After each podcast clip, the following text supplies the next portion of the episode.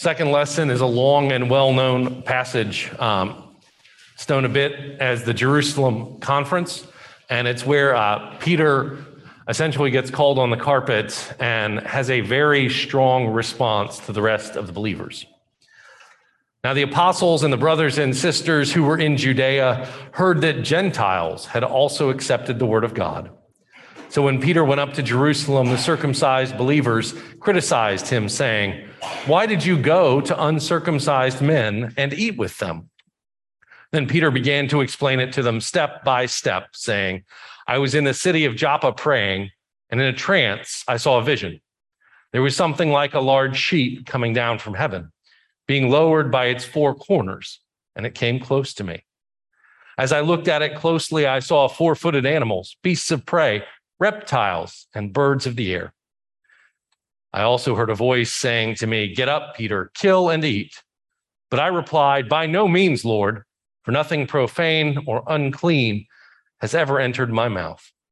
But a second time, the voice answered from heaven, What God has made clean, you must not call profane. This happened three times, then everything was pulled up again to heaven. At that very moment, three men sent to me from Caesarea arrived at the house where we were, the Spirit told me to go with them and not to make a distinction between them and us. These six brothers also accompanied me, and we entered the man's house. He told us how he had seen the angel standing in his house and saying, Send to Joppa and bring Simon, who is called Peter. He will give you a message by which you and your entire household will be saved. And as I began to speak, the Holy Spirit fell upon them just as it had upon us at the beginning. And I remembered the word of the Lord, how he said, John baptized with water, but you will be baptized with the Holy Spirit. If then God gave them the same gift that he gave us when we believed in the Lord Jesus Christ, who was I that I could hinder God? When they heard this, they were silenced.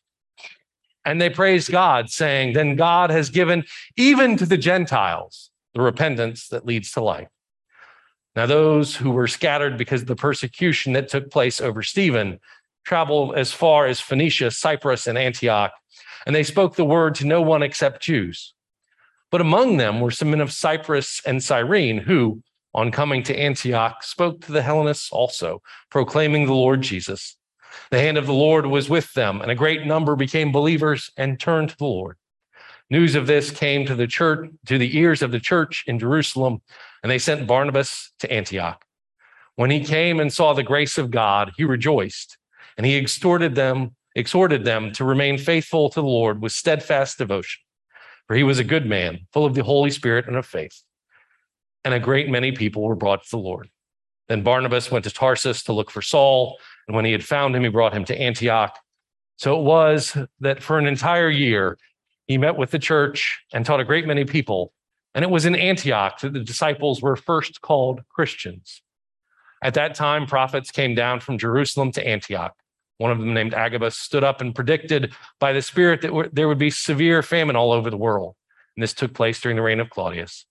The disciples determined that according to their ability, each would send relief to the brothers and sisters living in Judea. This they did, sending it to the elders by Barnabas and Saul. Friends, this is the word of the Lord. Thanks be to God. I'm going to give a brief word of introduction again of Benjamin and Tricia and then turn it back over to them.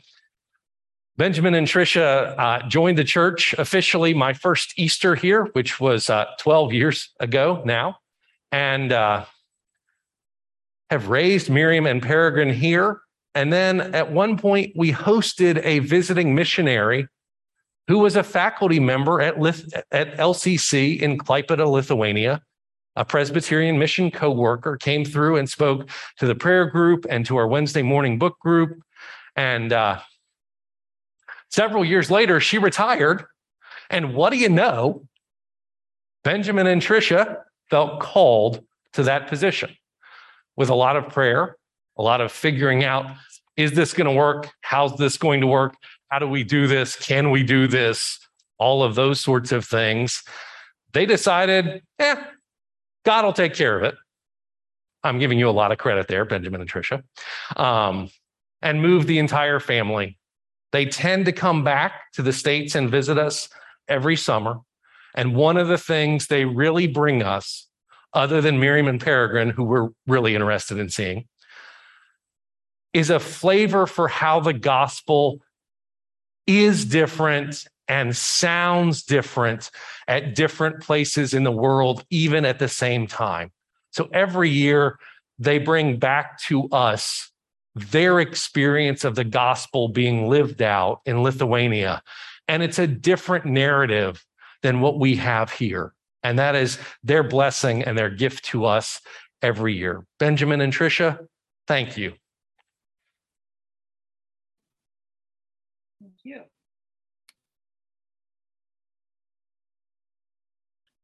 Then I heard a voice telling me, Get up, Peter, kill and eat.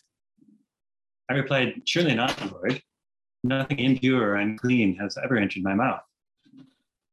The voice spoke from heaven a second time Do not call anything impure that God has made clean. So, the week before we left Lithuania to travel to the US this spring, we got a message from our landlord that he's raising the rent on our apartment. This is not really a surprise, with prices for nearly everything going up dramatically in Lithuania this year. But it pushes a button for me, a kind of fundamental uncertainty that I seem to have about having a place to live that I can count on. Perhaps this comes from being kicked off campus to find our own place after our first year at LCC, despite our contract stating that on campus housing would be provided. Or maybe it just comes from living as a Christian pilgrim in a world that is not my home. Reflecting on this has led me to reflect on all the ways that uncertainty has become obvious in our lives. When we moved to Lithuania in 2016, we were startled and then appreciative of how last minute everything is there. Instead of planning things exhaustively months or years in advance, as Americans do, or did before COVID, we really enjoyed not having to think so far ahead and making decisions at a point when we actually have enough information to go on. COVID, of course, has upped the experience of uncertainty for all of us.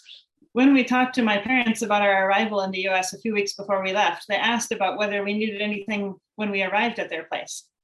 We stared blankly for a few moments and then said, We can't really think that far ahead. Two weeks is way too far. Even thinking ahead to tomorrow seems difficult because who knows what's going to happen.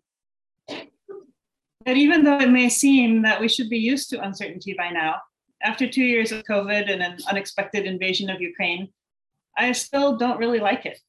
I don't like it that I have trouble thinking ahead now because I have learned that I don't know what will happen. I want to be able to depend on the way things are. I want the Lithuania I moved to to stay the same as it was, although I admit that it's handy to be able to use credit cards now. I want the uncertainties to be the familiar uncertainties, like whether the bus will come on time or whether there will be brown sugar in the store. I want to know that I can live in my nice apartment and can continue to afford to do so. I want to know what the rules are so I can follow them correctly and not mess up. I want to experience God's faithfulness in ways that are familiar and comfortable for me. I wonder if we can relate. Even if we can't actually ever be completely certain about anything, it seems we often feel we need at least the illusion of certainty, the reassurance of familiar ways of doing things we want at least to be able to think that God will do his thing on our terms. We want to feel at home here. And when we can't avoid seeing that our feelings of home, of reassurance, of certainty are revealed as illusions, what then? Well, then, it is in this place that we proclaim the good news.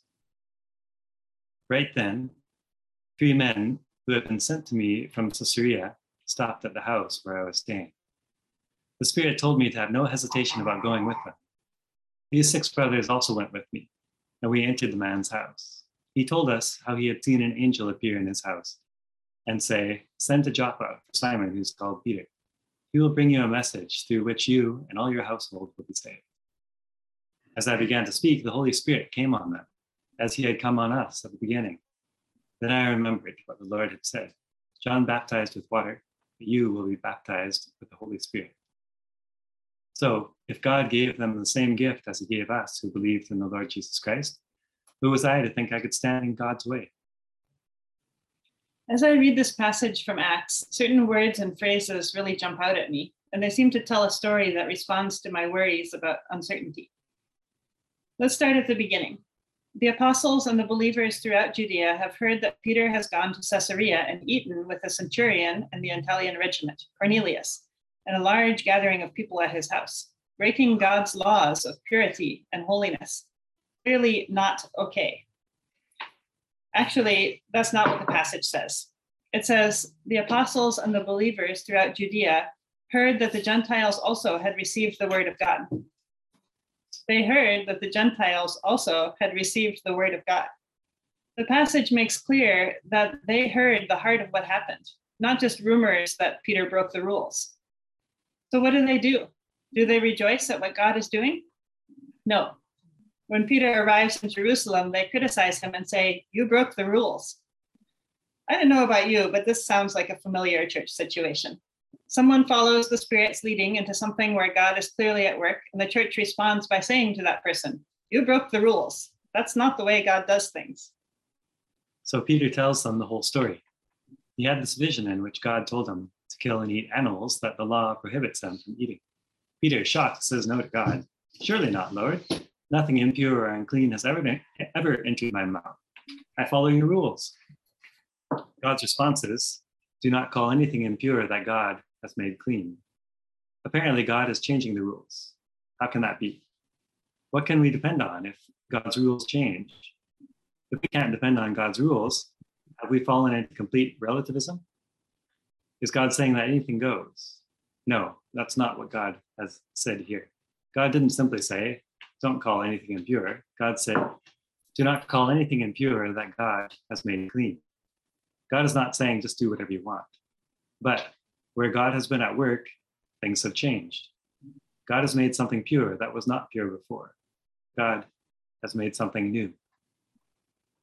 After this vision, the men from Caesarea arrive and ask Peter to come to Cornelius, and Peter realizes that this whole vision was not about eating animals at all but about not calling anything impure that God has made clean, including Gentiles. The Spirit tells Peter to have no hesitation in going with them, and he does. I notice here the specific way in which Peter knows what God is asking him to do. Peter is listening to the Spirit. And as Peter speaks the good news of Jesus to a large gathering at Cornelius's house, the Holy Spirit moves again and comes on the Gentiles as on the disciples at the beginning it's interesting that this is the point at which Peter remembers what Jesus had said before Pentecost. John baptized with water, but you will be baptized with the Holy Spirit. When Jesus spoke these words, apparently they didn't have clear significance to Peter, but now they do. Peter remembered the words, and at the right time, they came to have meaning for him. And then Peter says something that clearly shows he has heard and understood the message of his earlier vision. If God gave them the same gift he gave us who believed in the Lord Jesus Christ, who was I to think that I could stand in God's way? Unfortunately, this time the church hears the message well as well and responds in the appropriate way. They had no further objections and praised God. And so I'm learning to hear this story as an example of how God reveals what God is doing. Peter was not running ahead of God, nor staying fixated on the way things were in the past but following after what God is doing as God reveals the way step by step. If I want to follow what God is doing, I have to follow what God is doing now, not just what God has done in the past. Newness is part of what God does. Jesus gave the disciples a new command love one another.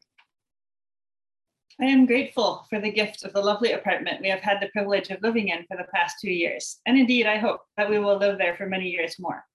But there's no need to depend on it depending on the way things have been, too often leads to saying no to what God is doing. As I reflect on this passage, I find myself growing quite excited about this kind of life in the Spirit, actually. What we've been given in the past has been good for a time, but in life with God, it's not just going to stay that way. This is a live way we're following, an active spirit. As I look back on this past semester, I'm struck by how dead it feels. In order to meet all my responsibilities, I lived a highly scheduled life, moving efficiently from one task to another. And it feels very much as if I was living according to an old order of things, not necessarily a bad order, but an old one, one that wasn't attuned to where God is at work doing something new. The other thing I really noticed in this passage is that there's a reason Peter is in touch with what God is doing. he had that vision while he was praying. And if you look at the story in the previous chapter, apparently he spent enough time praying that he got hungry and asked for a meal to be prepared. And then he kept praying. And it was while the meal was being prepared that he had this vision. I hear two things here. If I want to know what God is up to, I need to spend time listening to him. And when God speaks, God may speak through things that may already be on my mind, food in Peter's case. But then through circumstances in the spirit, that message can be transformed into something new.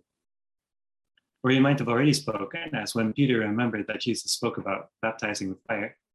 But in light of God's action now, the words take on new meaning. When we remember the words that God has spoken in the past, God can continue to speak through them in new ways.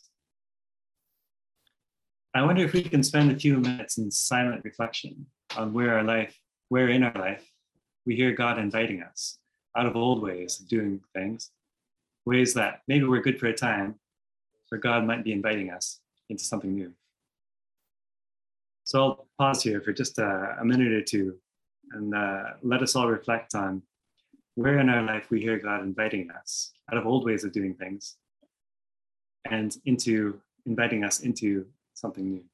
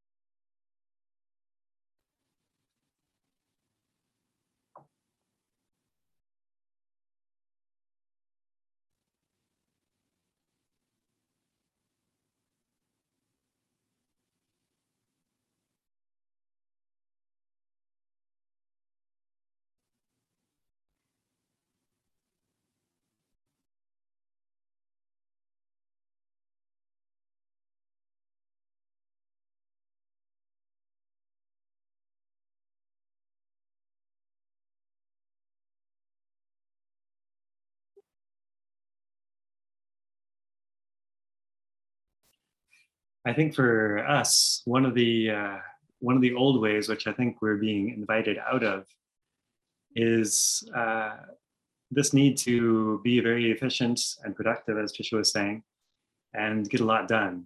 Um, that's probably important to keep doing that. Um, but I think God is inviting us, telling us that doesn't need to be your focus. Um,